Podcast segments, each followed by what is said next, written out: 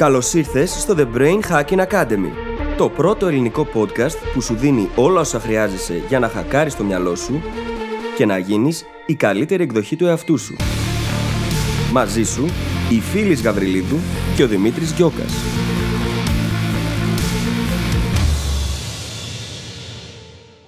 Γεια σου Brain Hacker και καλώς ήρθες στο τρίτο μας επεισόδιο. Το θέμα μας σήμερα είναι η δημιουργικότητα, το οποίο ομολογουμένως είναι το αγαπημένο θέμα της φίλης. Μάλλον θα πρέπει να έχω βάλει εκείνη να κάνει αυτό το intro, αλλά δεν πειράζει. Λοιπόν, σήμερα θα μας ακούσει να μιλάμε για τη δημιουργικότητα και το πώς την έχουμε προσδιορίσει στη ζωή μας. Πώς νομίζουμε ότι δημιουργική είναι μόνο όσοι ασχολούνται με κάτι καλλιτεχνικό, ενώ στην πραγματικότητα όλοι μας είμαστε δημιουργικοί.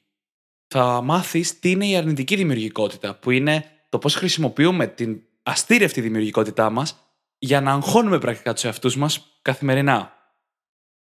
Μία απίστευτα σημαντική έννοια για την οποία θα μας ακούσει να μιλάμε είναι η έννοια των περιορισμών και το πώς οι περιορισμοί αντί να αφαιρούν και να μειώνουν τη δημιουργικότητά μας, την αυξάνουν. Υπάρχει μια πρόταση μάλιστα η οποία λέει Οι περιορισμοί δημιουργούν ελευθερία. Και θα καταλάβεις μέσα στο επεισόδιο γιατί ισχύει αυτό. Ένα ακόμα πάρα πολύ σημαντικό πράγμα για το οποίο μιλάμε στο επεισόδιο είναι οι τρελές ερωτήσεις. Το οποίο, όπως περίπου λέει και η λέξη, είναι το να ρωτάς τον εαυτό σου τρελές ερωτήσεις με σκοπό όχι να βρεις απάντηση, αλλά να αλλάξει ο τρόπος που σκέφτεσαι και πρακτικά να γίνει πιο δημιουργικός. Διαλέξαμε το θέμα της δημιουργικότητας τόσο νωρίς στα επεισόδια μας, γιατί είναι ένα θέμα λεπτό, ένα θέμα που πολλοί από εμάς αποφεύγουμε πάρα πολύ συχνά, δεν πιστεύουμε ότι το έχουμε. Ένα θέμα όμως που, αν καταλάβεις ακριβώς πώς δουλεύει και το φέρεις στη ζωή σου, τη δημιουργικότητα, μπορεί να σου αλλάξει τη ζωή.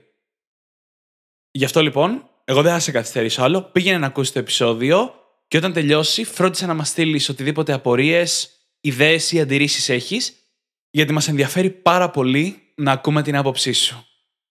Καλή ακρόαση.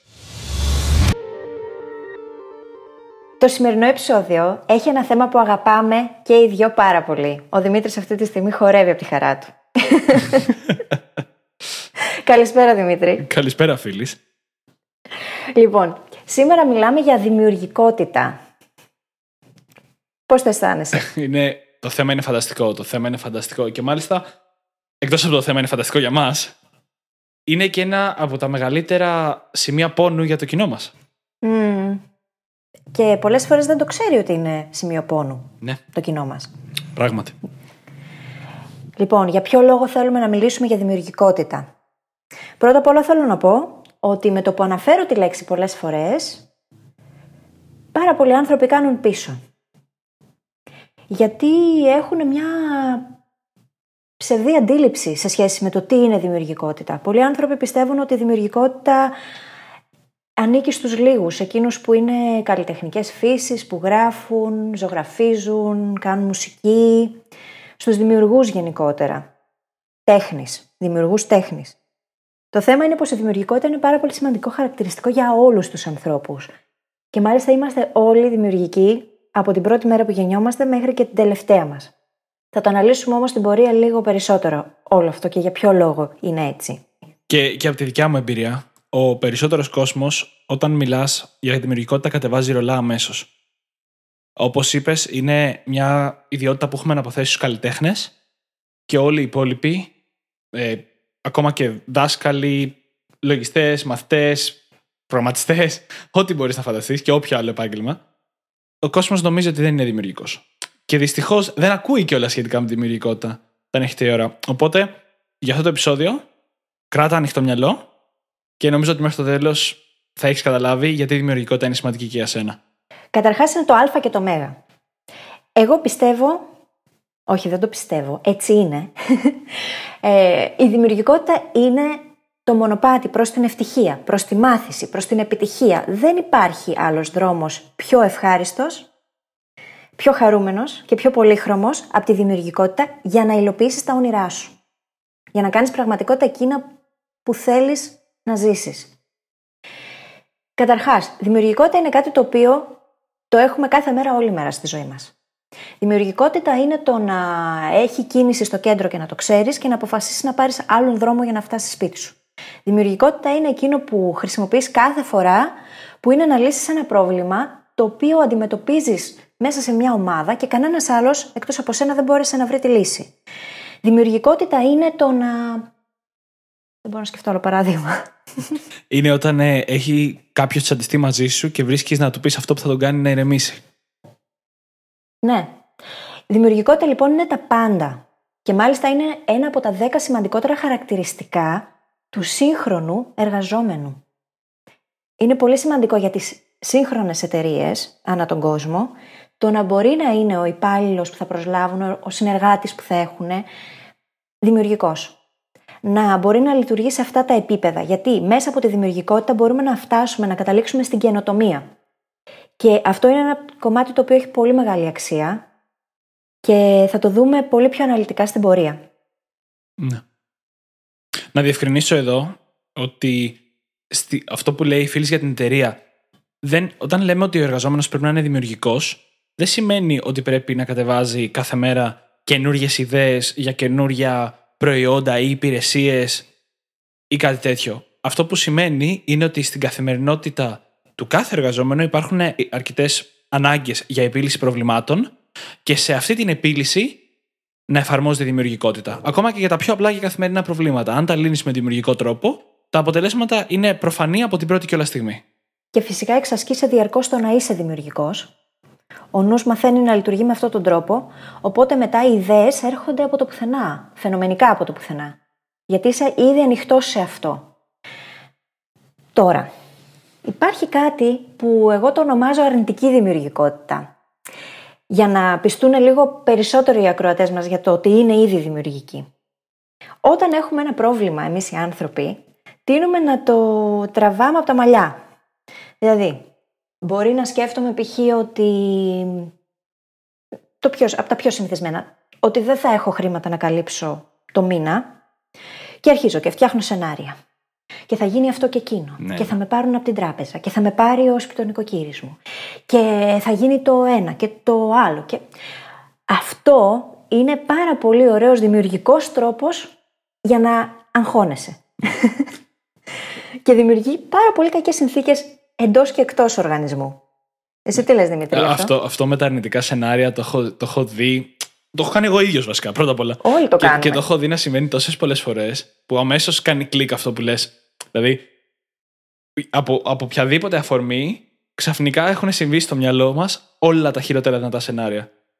Ξέρεις και την επόμενη μέρα πάει αυτός ο άνθρωπος στο γραφείο. Δεν είμαι δημιουργικός. Δεν είναι μόνο αυτό. Είναι ότι κάνεις όλα αυτά τα σενάρια. Πες ότι ήταν το πρόβλημα κάποιος συνεργάτης, ρε παιδί μου, ή κάποιος συνάδελφος. Και είπε κάτι και σε πείραξε σήμερα. Και αρχίζεις εσύ και σκέφτεσαι, το είπε γι' αυτό και γι' αυτό το λόγο. Και θα είπε και στον άλλον το τάδε ή το δίνα. Και θα έγινε και εκείνο. Και ποιος ξέρει αύριο τι θα γίνει. Και αρχίζεις και κάνεις όλα αυτά τα σενάρια στο μυαλό σου. Και πας στη δουλειά την άλλη μέρα ήδη στραβωμένος. Και καταλήγεις να προκαλέσεις το να γίνουν όλα αυτά τα στραβά και ανάποδα, γιατί η δική σου ενέργεια ήταν τέτοια και ο άλλος την αισθάνθηκε, οπότε μπήκε κατευθείαν σε άμυνα. Είναι τρομακτικό. ναι, ναι. Όταν η διάθεσή σου, όταν μπαίνεις σε ένα χώρο, στο σχολείο, στο γραφείο, είναι επιθετικότητα, αμέσως αυτό θα επηρεάσει και την αντιμετώπιση του άλλου ατόμου προς τα σένα. Ναι. Και αυτό έχει να κάνει με την αρνητική μας δημιουργικότητα.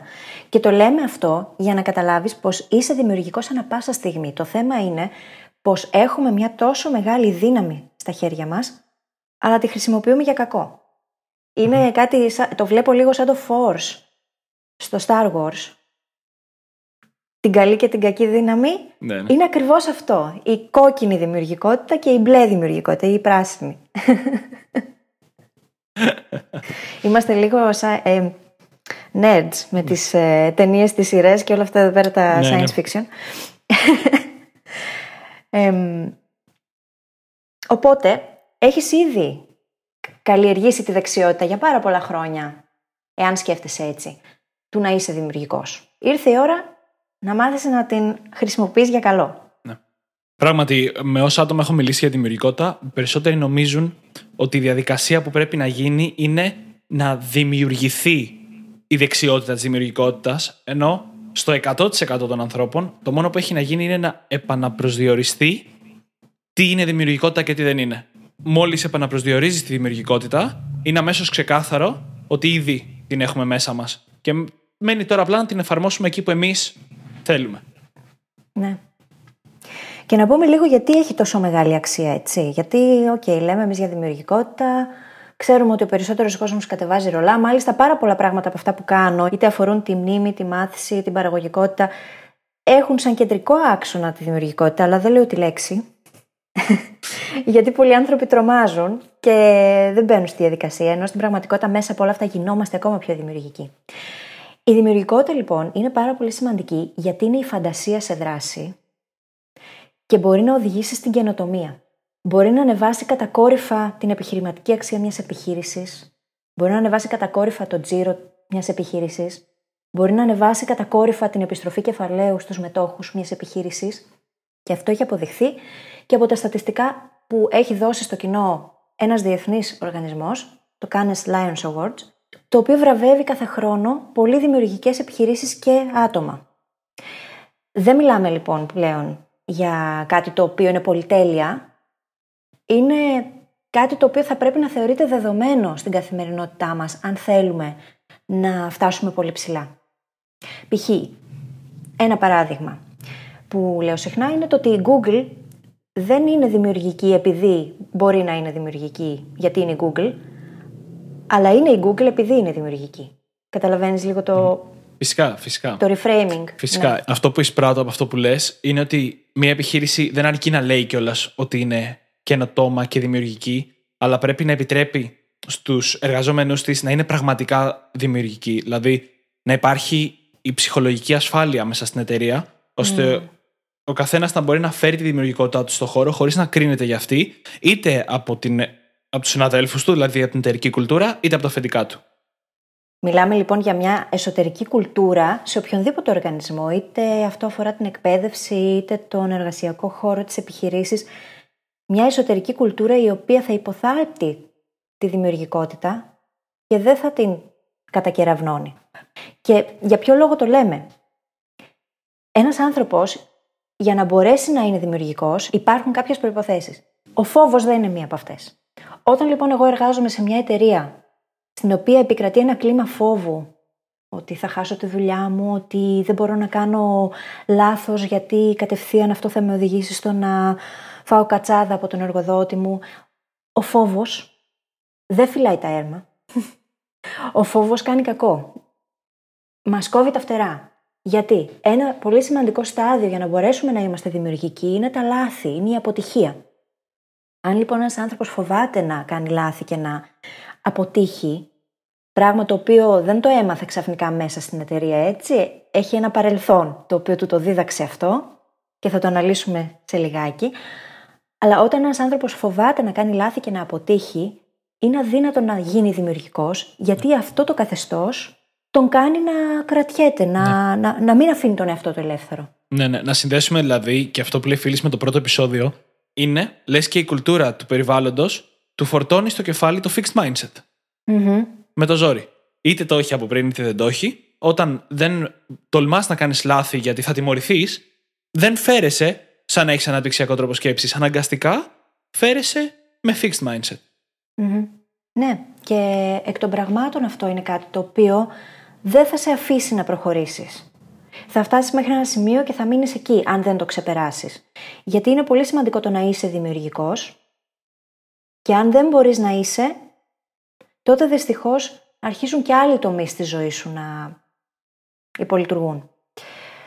Για ποιο λόγο το λέω τώρα όλο αυτό; Ε, πιστεύω πως είναι πολύ σημαντικό το να αφήνουμε τους ανθρώπους να είναι δημιουργικοί. Για να το κάνουμε όμως αυτό, γιατί είναι έμφυτη ικανότητα, έτσι.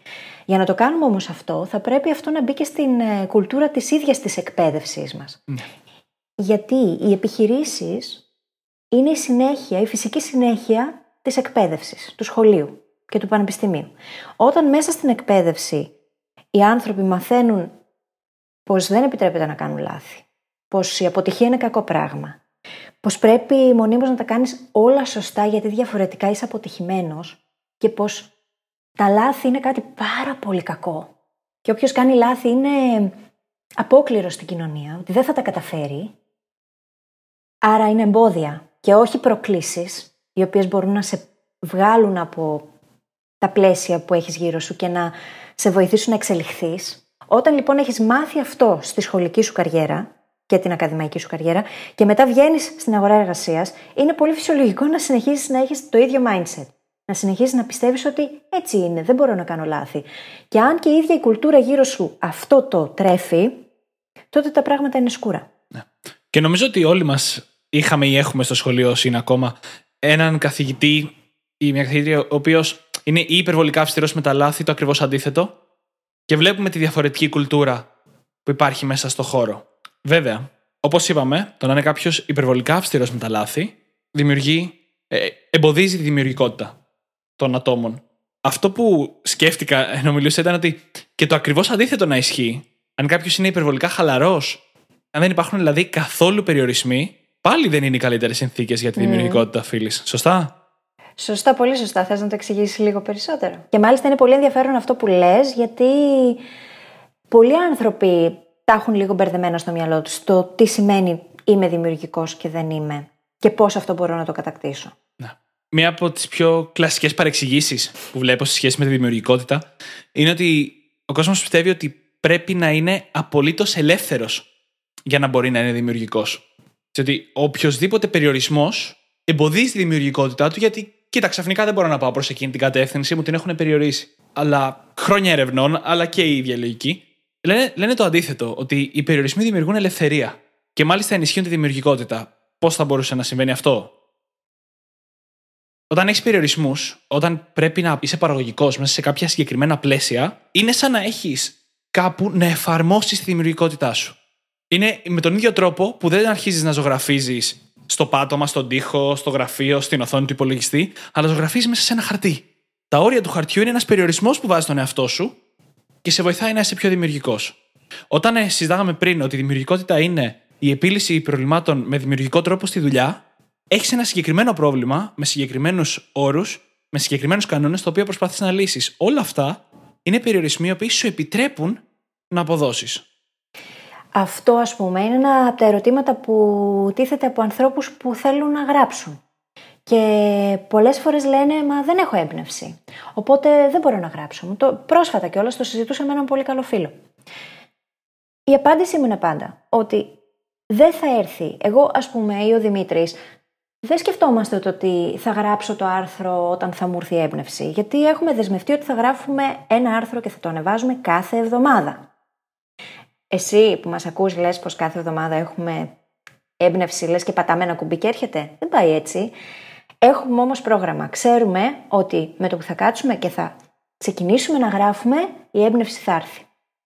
Και μπορεί στην αρχή να ήταν πολύ πιο δύσκολο. Να, χρειαζόταν, να χρειάστηκε να πετάξουμε τις πρώτες 500 λέξεις ή τις πρώτες 2 ή 3 σελίδες. Αυτό δεν σημαίνει όμως πως σταματήσαμε συνεχίσαμε γιατί ξέραμε ότι θα μας οδηγήσει στο να βρούμε την έμπνευση.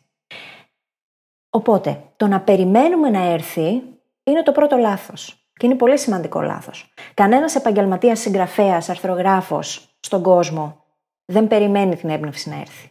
Την αναγκάζει να έρθει.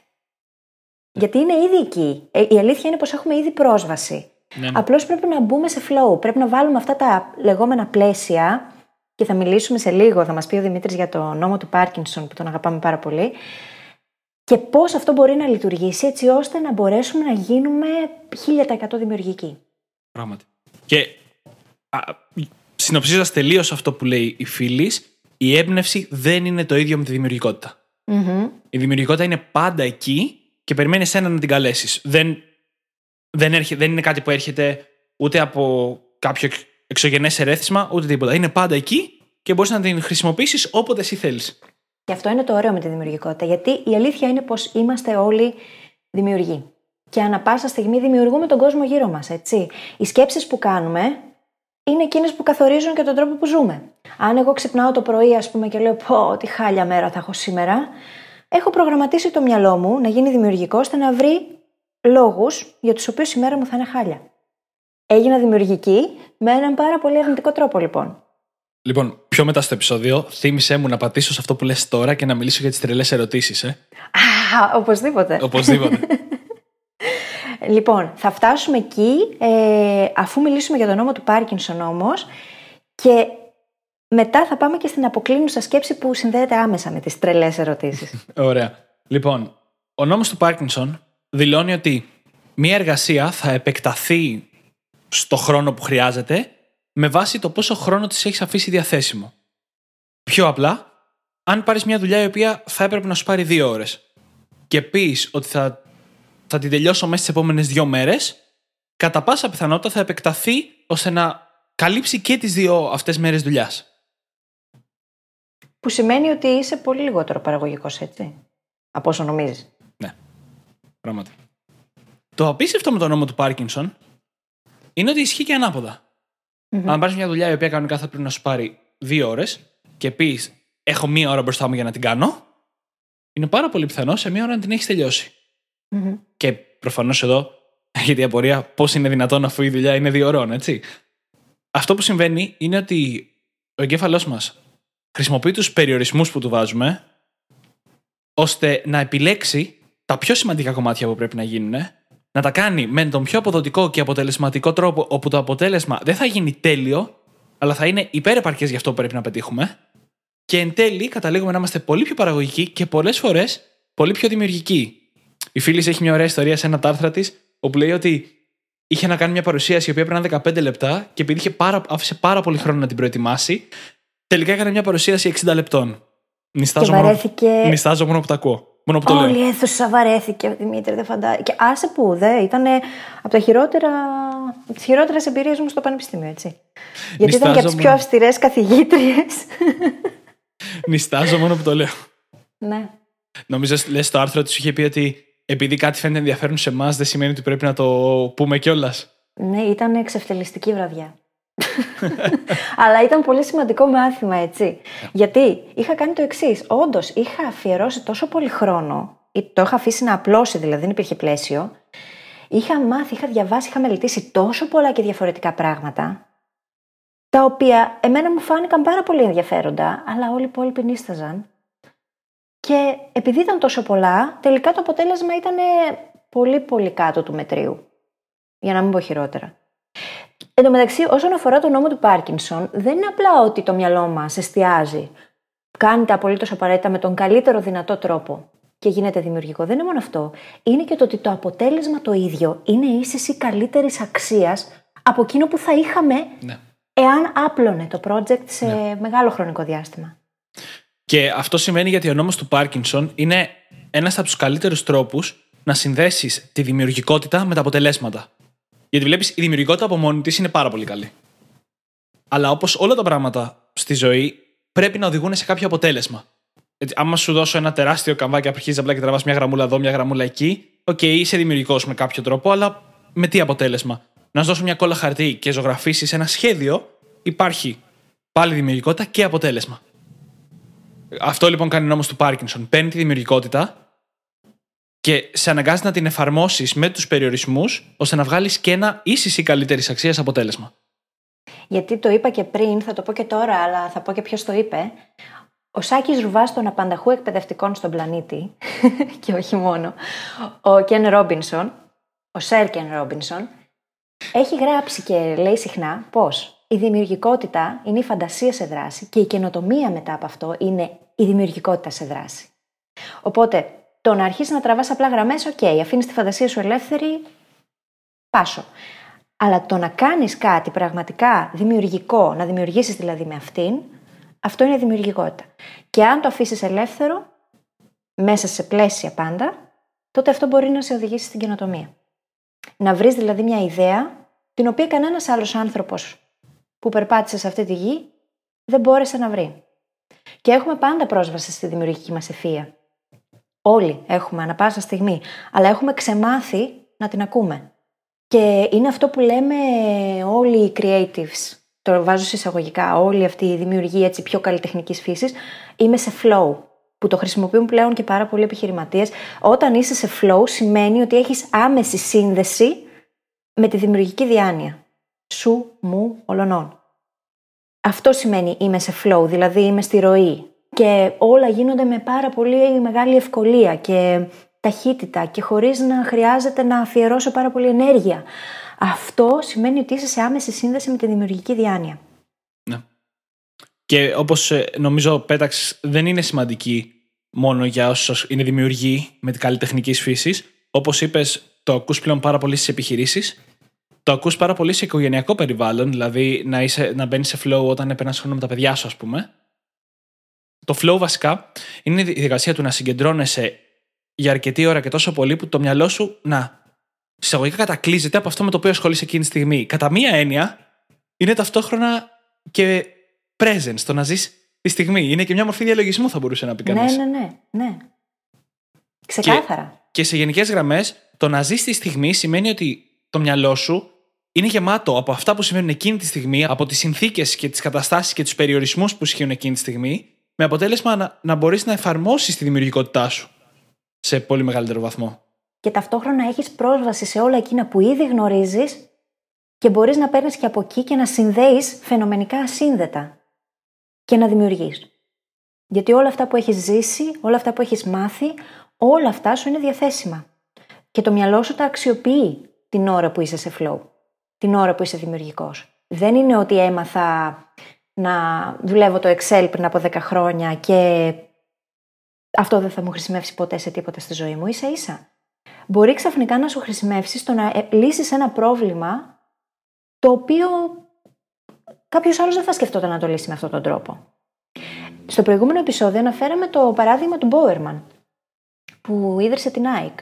Ναι. Και πώς επειδή είχε όλη αυτή τη γνώση σε σχέση με το πώς λειτουργεί το, το σώμα όταν αθλείται και το αθλητικό παπούτσι, είδε μια βαφλιέρα και έγινε το κλικ μέσα στο κεφάλι του. Και είπε ότι αυτό είναι. Έτσι θα γίνουν οι πάτοι των παπουτσιών. Δεν χρειάζεται πολλά.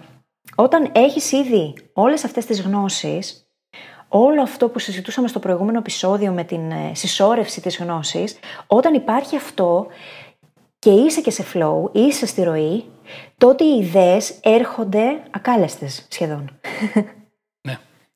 Ναι. Και αυτό ανοίγει και ένα ολοκένουργιο κεφάλαιο που δεν το καταλαβαίνουμε εύκολα στην καθημερινότητά μας, το οποίο λέει ότι για να προπονήσεις την δημιουργικότητά σου, δεν είναι ανάγκη να προπονήσεις τη δημιουργικότητά σου. Κάθε φορά που μαθαίνεις κάτι καινούριο, προσθέτεις ένα καινούριο, μια καινούργια γνώση, ένα καινούριο νοητικό μοντέλο στη φαρέτρα σου για να χρησιμοποιήσεις την επόμενη φορά που θα χρειαστείς να είσαι δημιουργικός. Πολλά πράγματα που μας φαίνονται ασύνδετα, όπως παραδείγματος χάρη κάτι που έμαθα σε μία δουλειά πριν 10 χρόνια, μπορεί να είναι πάρα πολύ χρήσιμο σήμερα για να λύσουμε ένα πρόβλημα δημιουργικά. Όλη η γνώση συνδέεται. Το συζήτησαμε και στο προηγούμενο επεισόδιο, έτσι, τη μεταφρασιμότητα της γνώσης.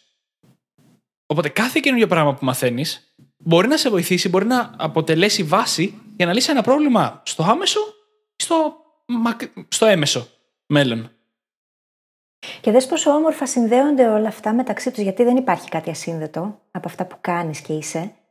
Η δημιουργικότητα και η γνώση ενισχύουν το ένα το άλλο. Γενικά, το να μαθαίνουμε διαρκώς καινούργια πράγματα είναι πολύ σημαντικό για τον εγκέφαλο.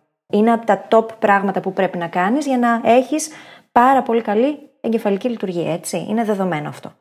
Πρέπει να μαθαίνεις διαρκώς καινούργια πράγματα ή να κάνεις τα πράγματα που ήδη κάνεις με διαφορετικούς τρόπους που δεν έχεις συνηθίσει. Π.χ. αντί να περπατάς ευθεία, να περπατάς ανάποδα.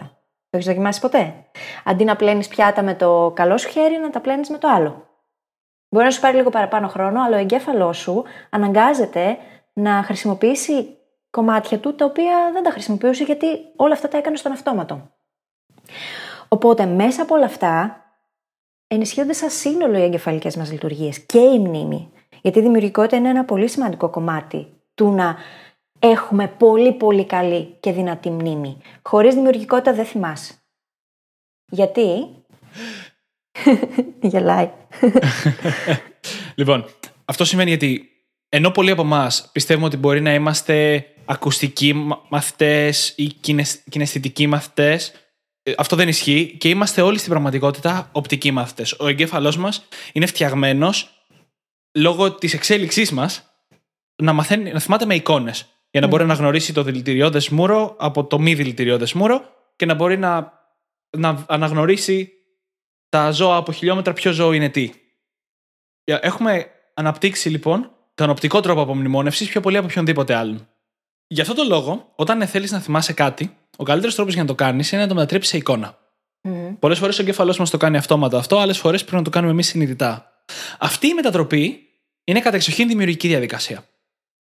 Οπότε, όσο πιο δημιουργικός είσαι, τόσο πιο εύκολη γίνεται αυτή η μετατροπή. Και εδώ να σημειώσω, όταν λέω όσο πιο δημιουργικός είσαι, ενώ όσο πιο πολύ μπορείς να χρησιμοποιήσεις τη δημιουργικότητά σου όποτε θέλεις. Γιατί όλοι είμαστε δημιουργικοί. Ναι, και να αφήσεις τη φαντασία σου ελεύθερη όποτε θέλεις. Που σημαίνει να γίνεις δημιουργικός, έτσι. Γιατί αν δεν δημιουργήσεις αξιομνημόνευτες εικόνες και στιγμές, και αυτό γίνεται μέσω της δημιουργικότητας, πώς περιμένεις να τις θυμάσαι μετά; Δεν θα μείνουμε όμως για πάρα πολλή ώρα σε αυτό το κομμάτι, γιατί μας περιμένει και το κομμάτι της αποκλίνουσας σκέψης και των τρελών ερωτήσεων. Μην ξεχνιόμαστε. Τι σημαίνουν τρελές ερωτήσεις; Τρελές ερωτήσεις. Λοιπόν, θα, θα, θα ξεκινήσω με ένα παράδειγμα και θα πω την αγαπημένη μου, η οποία την έχω ακούσει από ποιον άλλον. Από τον Tim Ferriss. Τον Tim Ferriss, ναι. ναι. Η οποία λέει ότι ρώτα τον εαυτό σου γιατί δεν μπορώ να πετύχω τους στόχους μου για τα επόμενα 10 χρόνια μέσα στους επόμενους έξι μήνες. Γιατί; Κάνοντας τέτοιες ερωτήσεις στον εαυτό μας και μπορείς να φανταστείς και μόνος πάρα πολλές, δεν είναι δύσκολο. Δεν είναι ότι θα κάνουμε όντως 10 χρόνια δουλειάς σε 6 μήνες. Αλλά μας αναγκάζει να κάνουμε αυτό που ο Einstein ονόμαζε πείραμα σκέψης και να, βρούμε, να προσπαθήσουμε να βρούμε απαντήσεις, να, να εξασκήσουμε τη δημιουργικότητά μας για να βρούμε αυτές τις απαντήσεις, για το πώς θα μπορούσε να γίνει κάτι τέτοιο. Και πιο συχνά από ότι όχι, αυτό θα μας οδηγήσει να βγάλουμε κάποιο συμπέρασμα ή κάποια ιδέα, η οποία θα μας βοηθήσει όντως, στο συγκεκριμένο παράδειγμα, να επιταχύνουμε το χρόνο που θα πετύχουμε τους στόχους μας. Mm-hmm. Γενικά, οι ερωτήσεις είναι ένα πάρα πολύ ωραίο σύστημα εξέλιξης για τον άνθρωπο. Γιατί; Μ' αρέσει πάρα πολύ να λέω πως το μυαλό μας είναι ο βοηθός μας. Ό,τι του δώσουμε εντολή να κάνει, θα το κάνει. Ό,τι ερώτηση του κάνουμε, θα ψάξει να βρει απαντήσεις γιατί ένα ακόμα πράγμα που ισχύει για το μυαλό είναι πως δεν αντέχει, στην κυριολεξία δεν αντέχει, να ζει με αναπάντητα ερωτήματα. Αν λοιπόν εγώ του κάνω οποιαδήποτε ερώτηση, όσο παράλογη και παρανοϊκή και αν φαίνεται σε μένα ή στους γύρω μου, το μυαλό παρόλα αυτά θα τη θεωρήσει ερώτηση. Οπότε θα πρέπει να βρει απαντήσεις. Και θα γίνει δημιουργικό για να τι βρει τις απαντήσεις. Αν είναι κάτι το οποίο κανείς άλλος δεν το έχει απαντήσει ποτέ, όπως τι θα γινόταν αν ένας άνθρωπος καβαλούσε μια ακτίνα φωτός, βλέπε Einstein. αν λοιπόν δεν του δώσω αυτό το περιθώριο, δεν θα ψάξει να βρει έξω από τα συνηθισμένα και καθιερωμένα να βρει τις απαντήσεις. Είναι λοιπόν μαγικό από αυτή την άποψη, γιατί ό,τι το ζητήσεις να κάνει θα το κάνει.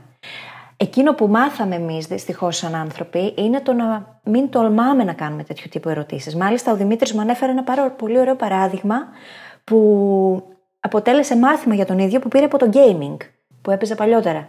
Ναι. Και θες να πεις και στο κοινό σε τι ακριβώς αναφέρομαι; Θα προσπαθήσω να το εξηγήσω όσο πιο συνοπτικά γίνεται. Είχαμε φτάσει σε ένα παιχνίδι στο τελευταίο, στο τελευταίο στάδιο, ας πούμε, και από εκεί και πέρα έπρεπε να πετύχουμε διάφορους στόχους. Κάποιοι από αυτούς πιο εύκολοι, πιο, κάποιοι πιο δύσκολοι. Και όλο μου το περιβάλλον τότε, φίλοι που παίζαμε μαζί, λέγαμε ότι οι πιο δύσκολοι από αυτούς θα πάρουν μπορεί και μήνες για να τα καταφέρουμε. Fast forward δύο εβδομάδες και βλέπω στο chat μέσα στο παιχνίδι ένα μήνυμα, ένα, μια ομάδα να ψάχνει για να, άτομα για να, πετύχουμε, να πετύχουν όλοι μαζί αυτό το στόχο. Στέλνω μήνυμα και για να το πω σύντομα, το ίδιο βράδυ είχα πετύχει το στόχο που νομίζαμε ότι θα μας πάρει 5 ή 6 μήνες να πετύχουμε. Και αυτό μετά επαναπροσδιορίσες στο μυαλό μου για πάντα όλες τις σκέψεις του στυλ αυτό είναι πάρα πολύ μακριά. Αυτό είναι αδύνατο. Αυτό δεν μπορεί να γίνει, θα πάρει πάρα πολλά χρόνια. Πολύ δύσκολο ή ναι. δεν είναι για μένα. Δεν έχει να κάνει. Έχει, αν εσύ κάνεις τη σωστή ερώτηση στον εαυτό σου, βασικά δεν υπάρχει σωστή και λάθος. Αν κάνεις μια ερώτηση που σε βγάζει έξω από τη ζώνη άνεσής σου, τέλος πάντων, θα σε βοηθήσει να πας πιο εύκολα σε έναν στόχο που ίσως νωρίτερα θεωρούσες ακατόρθωτο. Ναι. Π.χ. Αυτό το σκέφτονται πάρα πολλοί άνθρωποι, έτσι, ότι δεν θα καταφέρω να βρω δουλειά στην Ελλάδα, ε, δεν θα καταφέρω να σπουδάσω αυτό που μου αρέσει, δεν θα μπορέσω να βγάλω χρήματα από αυτό που μου αρέσει. Είναι πάρα πολλοί περιορισμοί. Είναι πάρα πολλοί περιορισμοί που θέτουμε στον εαυτό μας και τελικά όλα καταλήγουν στο mindset. Γιατί οι άνθρωποι που δεν έχουν αυτό το mindset, αντίθετα σκέφτονται με, τον, με τη λογική της ανάπτυξης, της εξέλιξης και ότι τα πάντα είναι μαθήματα και μας βοηθούν να εξελιχθούμε, εκείνοι είναι που καταφέρουν να κάνουν πράγματα που λες πώς το κάνει τώρα αυτός σε αυτό το περιβάλλον. Δεν γίνονται αυτά. Ε, αυτό το δεν γίνονται αυτά είναι το πρόβλημα. Ναι. Και από μια τρελή ερώτηση, και εγώ επαναπροσδιορίσα αυτό που λες σε σχέση με τις δουλειές. Αυτό που λέω σε όποιον μου λέει για το ότι δεν βρίσκουμε δουλειά κτλ. είναι ότι, κοίτα να δεις, εκεί έξω υπάρχουν χίλιες θέσεις εργασίας και χιλιάδες και χιλιάδες υποψήφοι. Για σένα συγκεκριμένα, δεν είναι λύση για την κοινωνία αυτό. Το μόνο που έχεις να κάνεις είναι να γίνεις ένας από τους καλύτερους χίλιους. Να γίνεις αυτός που θα πάρει αυτή τη θέση. Πόσο και, μεγάλη αλήθεια. Και είναι ένα ένας πολύ καλός επαναπροσδιορισμός του πώς θα βρω δουλειά, στο ότι το μόνο που έχεις να κάνεις είναι να στραφείς στο να κάνεις τον εαυτό σου όσο καλύτερο γίνεται, ώστε να μπορεί να βρει αυτή τη δουλειά. Και τίποτα άλλο δεν έχει σημασία. Ναι. Τι θέσεις υπάρχουν. Αν υπάρχει έστω και μία θέση, το μόνο που έχεις να κάνεις είναι αυτό που θα την πάρει. Άρα λοιπόν βλέπουμε πως είναι όλα σχετικά. Και πως τα ερωτήματα που κάνουμε μπορούν να μας οδηγήσουν στη λεγόμενη αποκλίνουσα σκέψη, που θα μας βοηθήσει να βρούμε πολλές πιθανές απαντήσεις για το ίδιο ερώτημα, γιατί ποτέ δεν υπάρχει μόνο μία απάντηση σε ένα ερώτημα. Υπάρχουν πολλές και διαφορετικές. Μέσα από τη δημιουργικότητα όμως μπορούμε να τις βρούμε. Και μπορεί και ένα μεγάλο ποσοστό αυτό να είναι και οι σωστές απαντήσεις. Γιατί μπορεί να είναι και, ας πούμε, λάθος κάποια πράγματα που θα μας οδηγήσουν σε άλλα σωστά, έτσι. Είναι πολύ σημαντικό χαρακτηριστικό όμως αυτού του τύπου η αποκλίνουσα σκέψη, γιατί είναι απαραίτητη και στο σύγχρονο εργασιακό περιβάλλον. Ίσως στην Ελλάδα να μην το βλέπουμε τόσο έντονα ακόμα, αλλά στο εξωτερικό είναι μεγάλο must.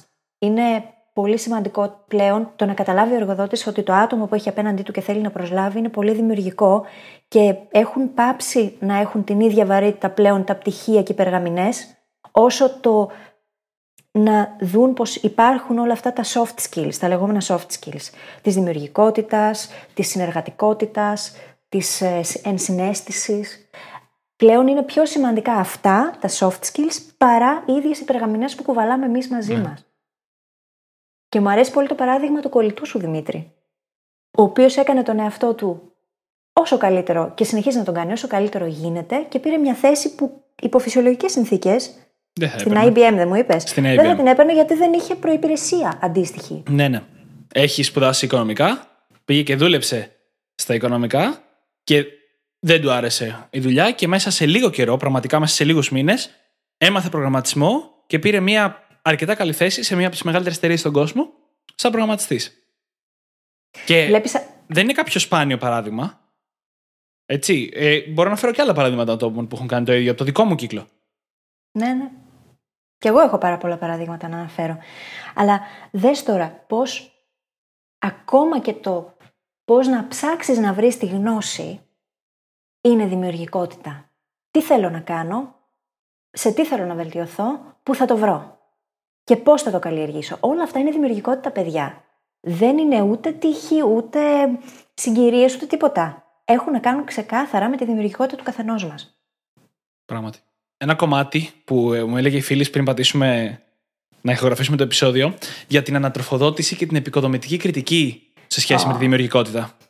Θέλεις να εξηγήσεις τι εννοούσες; Εννοούσα πως ε, ένα άλλο Εννοούσα πως μια ακόμα πολύ σημαντική προϋπόθεση για να είμαστε δημιουργικοί είναι το να μπορούμε να δεχτούμε την ανατροφοδότηση, την θετική κριτική, μάλλον την επικοδομητική κριτική. Βλέπεις για να είσαι δημιουργικός πρέπει να έχεις μάθει να ακούς. Γιατί χωρίς τα ερεθίσματα από το περιβάλλον και όλα αυτά που μπορείς να αποκτήσεις σαν βίωμα ή σαν γνώση, δεν μπορείς να εξελιχθείς και να γίνεις καλύτερος ώστε να γίνεις πιο δημιουργικός. Και πολλές φορές οι άνθρωποι που δεν έχουν μάθει να ακούν δεν ακούν ούτε καν τον εαυτό τους. Που σημαίνει πως δεν ακούν το δημιουργικό τους κομμάτι. Και είναι πολύ σημαντικό το να μπορούμε να επικοινωνήσουμε, γιατί είναι θέμα επικοινωνίας το να δεχτούμε την επικοδομητική κριτική χωρίς να την παίρνουμε προσωπικά, για να μπορέσουμε κι εμείς οι ίδιοι να βελτιωθούμε μέσα από αυτό. Ναι. Και όλο αυτό που είπε η φίλης, ξεκινώντας από το πώς το να βρίσκεις το υλικό, το να ξέρεις πώς να το μελετήσεις, μέχρι και την επικοδομητική κριτική, όλο αυτό είναι το αντικείμενο, το οποίο εγώ και οι φίλοι ασχολούμαστε, που είναι το να μαθαίνεις πώς να μαθαίνεις. να δημιουργείς κύκλους ανατροφοδότησης. Είναι κομμάτι του να μαθαίνεις πώς να μαθαίνεις, να βρίσκεις το υλικό, να, να το διαβάζεις προφανώς. Είναι όλα κομμάτια του πώς να μαθαίνεις. Και το να μάθεις πώς να μαθαίνεις έχει άμεση σχέση με τη δημιουργικότητα. Γιατί θυμίσου ότι είπαμε νωρίτερα, ένας από τους καλύτερους τρόπους να καλλιεργήσει τη δημιουργικότητά σου είναι προσθέτοντας γνώσεις στον εαυτό σου. Γιατί δημιουργείς ένα μεγαλύτερο πλωστάσιο για να χρησιμοποιήσεις για να γίνεις δημιουργικός. Οπότε η σχέση αυτών των δύο είναι πάρα, πάρα πολύ άμεση. Και γι' αυτό κιόλας λέμε ότι η πρώτη και η πιο σημαντική δεξιότητα είναι το να μάθεις πώς να μαθαίνεις. Δεν υπάρχει κάτι πιο δημιουργικό από την ίδια τη μάθηση και τη γνώση. Υποκειμενική άποψη, ίσως. Γιατί είμαι και από τους ανθρώπους που είμαι total knowledge nerd. Αλλά. Ναι. Αλλά ξεκάθαρα μας κάνει καλύτερους ξεκάθαρα χτίζει έναν πιο υγιή και πιο ολοκληρωμένο εγκέφαλο που λειτουργεί βέλτιστα ανα πάσα στιγμή. Ξεκάθαρα μας βοηθάει να καλλιεργήσουμε καλύτερες σχέσεις με τους συνανθρώπους μας και ξεκάθαρα μπορεί να βελτιώσει την ίδια τη ζωή μας. Όλα αυτά περνούν μέσα από τη δημιουργικότητα. Δεν μπορούμε να απορρίψουμε αυτό μας το κομμάτι γιατί είμαστε γεννημένοι δημιουργοί. Έχουμε γεννηθεί για να δημιουργούμε. Και όταν σε αυτό το κομμάτι γυρνάμε την, την πλάτη, τότε υποφέρουμε σε πολλούς τομείς. Γιατί μέσα από το να μπορούμε να κάνουμε πράγματα που αγαπάμε και να είμαστε δημιουργικοί μέσα από αυτά, μπορούμε να γινόμαστε και χαρούμενοι. Και το να μην το κάνουμε μας στερεί ποιότητα ζωής. Δεν ξέρω αν συμφωνείς σε αυτό. Συμφωνώ απόλυτα. Πρόσφατα σχετικά, έπεισα τον εαυτό μου να εκφράζεται με όρους fixed mindset στα πλαίσια της, της ζωγραφικής και ότι δεν είμαι καλός στη ζωγραφική. Δεν ξέρω αν το θυμάσαι που το, το είπαμε. Θυμάμαι. Το θυμάμαι. Ταυτόχρονα με αυτό, συνειδητοποίησα ότι ακόμα κουβαλάω αυτό το κόλλημα πίσω στη δημιουργικότητά μου. Παρόλο που έχω ασχοληθεί με τη δημιουργικότητα χρόνια, ακόμα το κουβαλάω ότι ξέρεις, δεν είμαι δημιουργικός γιατί δεν είμαι, καλό, δεν, δεν είμαι καλός ακόμα σε πράγματα όπως ζωγραφική και γενικά σε καλλιτεχνικά κομμάτια. Από τη στιγμή που το συνειδητοποίησα αυτό και επαναπροσδιορίσα στο κεφάλι μου ότι είσαι δημιουργικός, πολύ δημιουργικός στην επίλυση προβλημάτων, απλά όχι ακόμα στα καλλιτεχνικά. Αμέσως είδα βελτίωση και στην ποιότητα στη δουλειά μου, αλλά πιο πολύ και στη διαθεση Πιο πολύ και στη διάθεση, γιατί μέσα σε αυτούς του 6 μήνες που είχε συμβεί αυτό, ό,τι καινούριο προέκυψε, ήμουν έτοιμος να το, να το, έτοιμος να το χτυπήσω. Ναι. Έτοιμος γιατί ήξερα ότι μπορώ να διαβάσω γι' αυτό και ότι μπορώ δημιουργικά να λύσω οτιδήποτε πρόβλημα μου προκύψει. Και ήταν μεγάλο κομμάτι αυτής της διαδικασίας το γεγονός ότι επαναπροσδιορίσα και τη δημιουργικότητά μου. Δεν είναι τυχαίο το ότι οι μεγάλες προσωπικότητες όπως ο Αϊνστάιν, που θα σας κουράσω, το ξέρω, αλλά είναι από τους αγαπημένους μου, είχε σαν πολύ σημαντικό χαρακτηριστικό και κομμάτι της ζωής του το δημιουργικό. Όταν π.χ. έπεφτε σε τείχο, σε κάποιο πρόβλημα που πήγαινε να επιλύσει, το άφηνε και πήγαινε και έπαιζε Και με έναν υπέροχο μαγικό τρόπο η λύση ερχόταν. Ναι. Αντίστοιχα αυτό ε, συμβαίνει και με άλλους, αντίστοιχα αυτό συμβαίνει και με πολλούς άλλους ανθρώπους. Και ο ίδιος ο Τζόμπς το έλεγε και άλλοι πάρα πολύ γνωστοί άνθρωποι που δημιούργησαν πράγματα τα οποία κανείς άλλος πριν από αυτούς δεν είχε ναι. φανταστεί καν. Ναι. Σκεφτείτε ότι χωρίς δημιουργικότητα πραγματικά είναι να, να σου φύγει το, το μυαλό. Χωρίς δημιουργικότητα δεν θα είχαμε καν στέγη πάνω από το κεφάλι μας. Δεν θα είχαμε εξελιχθεί σαν ανθρωπότητα. Δεν θα είχαμε επιβιώσει ούτε τα πρώτα χίλια χρόνια της ύπαρξης του ανθρώπινου είδους. Πράγματι. Δεν θα είχες καρέκλα να κάτσεις, ούτε υπολογιστή ή iPhone ή οτιδήποτε για να μας ακούς. Ούτε φωτιά. Τίποτα, τίποτα από όλα αυτά. Μπορεί να μην υπήρχε άνθρωπος επί γης. Ναι. Ίσως να είναι και αυτό που εκτός από την νοημοσύνη η ίδια η δημιουργικότητα να είναι το χαρακτηριστικό που μας διαχωρίζει από τους δεινόσαυρους που εξαφανίστηκαν. το ότι δεν ναι. βρήκαν άλλον τρόπο για να μπορέσουν να επιβιώσουν. Ε, τώρα ήταν πολύ, πολύ τραβηγμένο παράδειγμα, αλλά καταλαβαίνετε τι θέλω να πω νομίζω. Είναι πολύ σημαντικό χαρακτηριστικό και νομίζω πως ήρθε η ώρα να πάψουμε να του γυρνάμε την πλάτη τόσο μέσα στη σχολική τάξη όσο και στο εργασιακό και επιχειρηματικό περιβάλλον και να αρχίσουμε να ψάχνουμε τρόπους να αλλάξουμε την εσωτερική κουλτούρα έτσι ώστε ναι. να γινόμαστε όλοι όλο και πιο δημιουργικοί. Γιατί μέσα από αυτό ο κόσμος μας μπορεί να γίνει καλύτερος. Να μας γιώσω λίγο πριν κλείσουμε, γιατί μου άρεσε κάτι που έλεγες πριν πάρα πάρα πολύ για το Einstein που πήγαινε παραδείγματος χάρη να παίξει βιολί. Και συνειδητοποίησα ότι δεν έχουμε μιλήσει καθόλου για, το, για τη διάχυτη κατάσταση σκέψης. Mm, έχεις δίκιο. Θα, θα ξεκινήσω με το αγαπημένο μου παράδειγμα και θα πω για τον Σαλβαντόρ Νταλή. Ο οποίος και αυτός και ο Τόμας Έντισον κάνανε κάτι πολύ, παρό, πολύ παρόμοιο.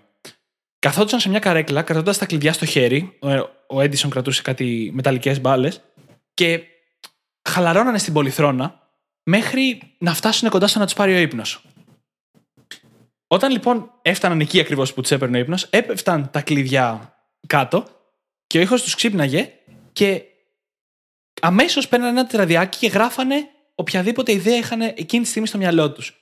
Βλέπεις, ο εγκέφαλός μας, όταν τον αφήνουμε να χαλαρώσει και μπαίνει στη διάχυτη κατάσταση σκέψης, που η αντίθετή της είναι η συγκεντρωμένη, αρχίζει και συνδέει διαφορετικά πράγματα μεταξύ τους. Αρχίζει και συνδέει διαφορετικά κομμάτια του εγκεφάλου, κάνει συνδέσεις. Το υποσυνείδητο αρχίζει και παίρνει περισσότερο, περισσότερη δύναμη στον εγκέφαλό μας και μας επιτρέπει να γίνουμε δημιουργικοί με τον πιο βασικό και βιολογικό τρόπο από όλους. Ο εγκέφαλός μας το κάνει από μόνος του. Ναι. Είναι αυτό που λέγαμε πριν με τη σύνδεση που υπάρχει όταν είμαστε στην κατάσταση αυτή της ροής, της απόλυτης ροής, τη σύνδεση που υπάρχει με την δημιουργική μας διάνοια, η οποία μέσα στη φασαρία δεν μπορεί να ακουστεί. Και γι' αυτό λέω ότι πολλές φορές δεν έχουμε καν μάθει να ακούμε τους εαυτούς μας. Αλλά όταν διαλογιστείς, ας πούμε, ή όταν μπεις σε α ή θ, όπως, όπως κάνανε ο Έντισον και ο Νταλή, όταν λοιπόν μπεις σε αυτή την κατάσταση που υπάρχει ολοένα και αυξανόμενη ησυχία στο μυαλό, τότε είναι πιο εύκολο να συνδεθείς και να μπορέσεις να ακούσεις αυτές τις ιδέες που υπάρχουν ήδη. Γιατί υπάρχουν ήδη. Όλα είναι κάπου καταγεγραμμένα μέσα σου και στο υποσυνείδητό σου ή στο συλλογικό μας ασυνείδητο, έτσι, ακόμα και εκεί. Ακόμα και από εκεί μπορεί να πάρουμε ιδέες.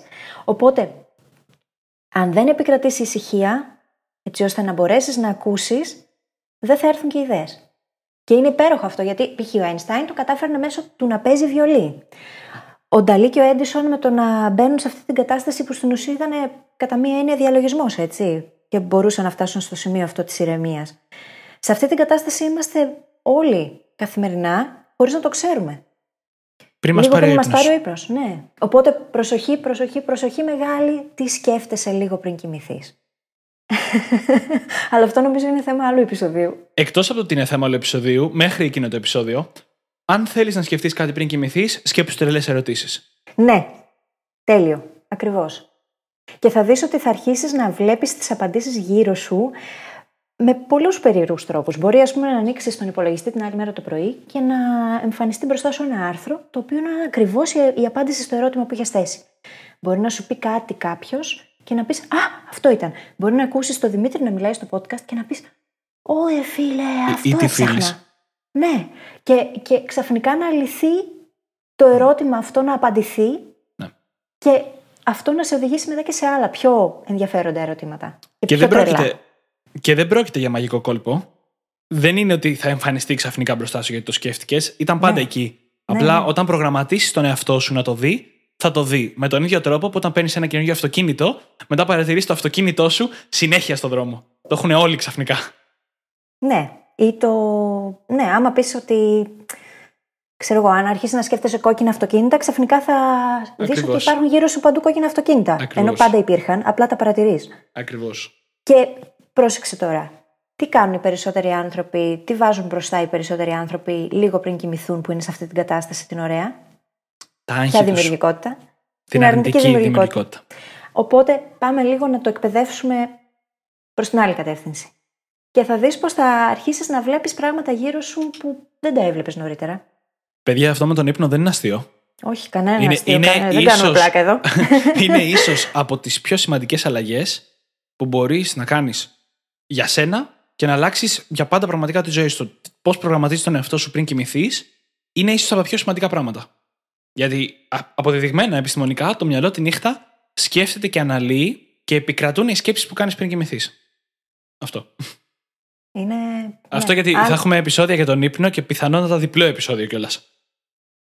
Ή πολλαπλό, θα δούμε. θα δούμε ανάλογα και με το feedback του κόσμου, έτσι, γιατί έχουμε ζητήσει να μας στέλνουν ερωτήματα. Εννοείται. Οπότε μπορεί να έχουν σκεφτεί κάποιο ερώτημα τρελό, το οποίο εμείς να μην έχουμε σκεφτεί ακόμα. Εννοείται. Παιδιά, το καλύτερο για μας.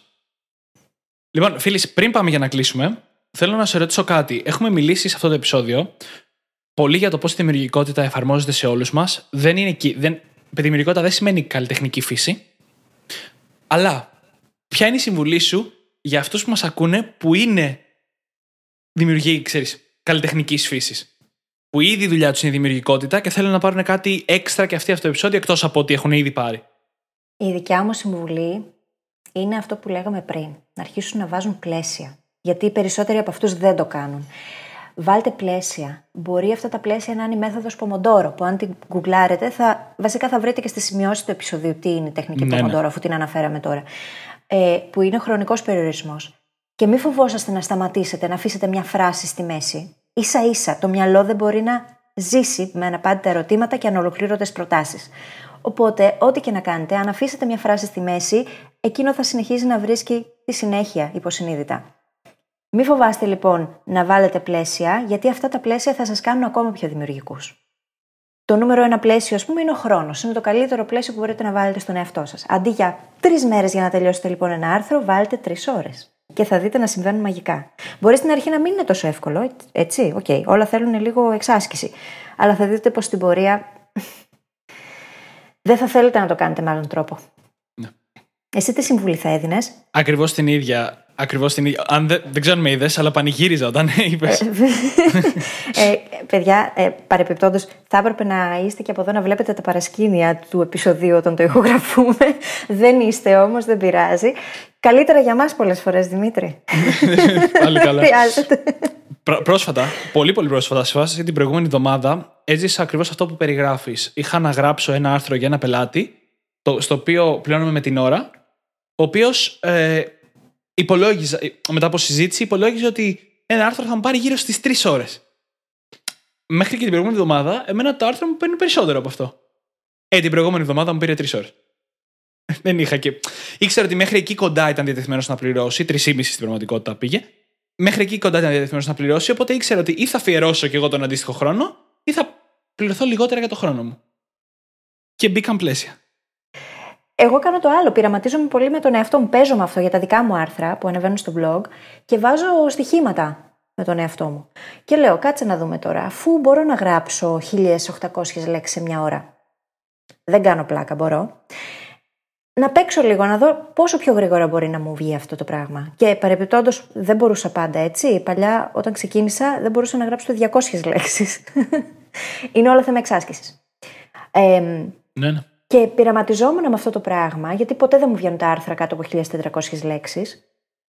Αλλά δεν είναι μόνο το να γράψεις κάτι, είναι και όλη η διαδικασία της επιμέλειας, το να δεις πώς θα το ναι, ναι. στήσεις σωστά για το SEO. Τέλος πάντων, τεχνικοί όροι, να μην τους βάλουμε τώρα στο παιχνίδι. Όλα αυτά τα πράγματα, τα οποία συνήθως μπορεί να μου παίρνουν παραπάνω. Και αυτή τη φορά μου πήραν δυόμιση ώρες.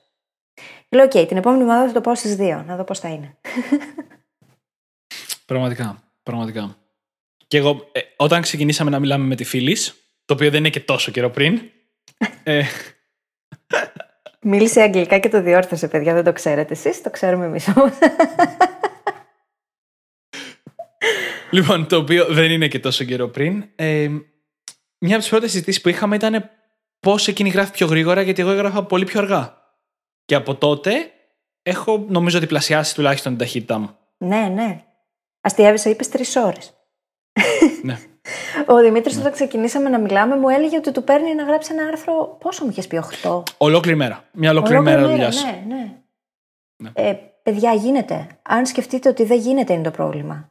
Γίνεται, όλα γίνονται, όλα μπορούν να γίνουν. Ακόμα και το να γράφεις πάρα πολύ γρήγορα σε πάρα πολύ σύντομο χρονικό διάστημα. Ακόμα και το, το οτιδήποτε. Με τον εκδότη μου το συζητούσα. Το πιο εύκολο πράγμα για μένα είναι το να γράψω ένα βιβλίο. Το υπόλοιπο κομμάτι της έρευνας είναι λίγο πιο χρονοβόρο, γιατί εκεί θέλω να αφιερώσω λίγο παραπάνω χρόνο. Αλλά ναι. άμα θες να το γράψω σε ένα μήνα, το έχω γράψει σε ένα μήνα για πλάκα. Ναι. Καλά, όχι για πλάκα, αλλά το έχω γράψει σε ένα μήνα, ρε παιδί μου. Ναι. Και όμως θα, θα, πω, θα συνδέσω τώρα το προηγούμενο επεισόδιο εδώ. Δεν είναι η φίλης παιδί θαύμα που το όχι, λέγαμε δεν στο είμαι, προηγούμενο δεν είμαι καμία σχέση. Πολλά χρόνια εξάσκησης και εκθετικής αύξησης της γνώσης σχετικά με τη συγγραφή για να φτάσει σήμερα και να μπορεί να πει αυτό. Ναι. Και, και αυτό είναι που κάνει επαγγελματικά η φίλη, έτσι. Και εγώ. Ξέρεις τι θέλω να πεις τώρα; Θέλω να το πεις γιατί χαίρεσαι, παθιάζεσαι όταν το λες. Αυτό με το χρόνο. πραγματικά εδώ, εδώ κολλάει μία από τις αγαπημένες μου ατάκες όλων των εποχών ε, του Earl Nightingale, η οποία λέει ότι ποτέ μην παρατήσεις ένα όνειρο μόνο και μόνο για το χρόνο που θα χρειαστεί για να το πετύχεις. Ο χρόνος θα περάσει έτσι κι αλλιώς. Παιδιά, πωρώνομαι. Ανατρίχιασα, παιδιά. OK, okay, δεν υπάρχει νομίζω καλύτερος τρόπος για να κλείσουμε το σημερινό επεισόδιο. Όχι, δεν υπάρχει. Δεν υπάρχει. Ε, λοιπόν, κοιτάξτε να δείτε. Σήμερα μιλήσαμε για δημιουργικότητα, ένα από τα πιο σημαντικά κομμάτια για τις ζωές όλων μας. Όχι μόνο φανταζόμαστε ότι υπάρχουν απορίες, θέλουμε να υπάρχουν απορίες και τις περιμένουμε. Στείλτε μας απορίες. Θα τις απαντήσουμε και σε μελλοντικά επεισόδια. Οπότε μπείτε στο site μας brainhackingacademy.gr, στείλτε μας τις απορίες σας, γράψτε μας τα σχόλιά σας και εκεί θα βρείτε και τις σημειώσεις του επεισοδίου. Και τις αντιρρήσεις σας θέλουμε, αν υπάρχουν. Εννοείται. Εγώ πάλι θα σας παρακαλέσω, εκτός από το να έρθετε στο site μας, στο brainhackingacademy.gr, να γραφτείτε και στο newsletter, γιατί από εκεί θα παίρνετε πρώτη-πρώτη όλα τα νέα της σελίδας και του podcast και πρώτη-πρώτη φυσικά και όλα τα επεισόδια, τα καινούρια επεισόδια. Εκτός αυτού όμως θα θέλαμε να πάτε στο iTunes ή σε οποιαδήποτε άλλη πλατφόρμα από την οποία μας ακούτε και να γράψετε ένα review. Γιατί με αυτόν τον τρόπο θα βοηθήσετε το podcast να ανέβει και να γίνει γνωστό σε ακόμα περισσότερο κόσμο, ώστε να βοηθήσουμε και άλλους ανθρώπους. Ευχαριστούμε που ήσουν εδώ και μας άκουσες και σου ευχόμαστε καλή συνέχεια. Ευχαριστούμε πολύ. Καλή και όπως λέει η φίλης, αξιομνημόνευτη συνέχεια.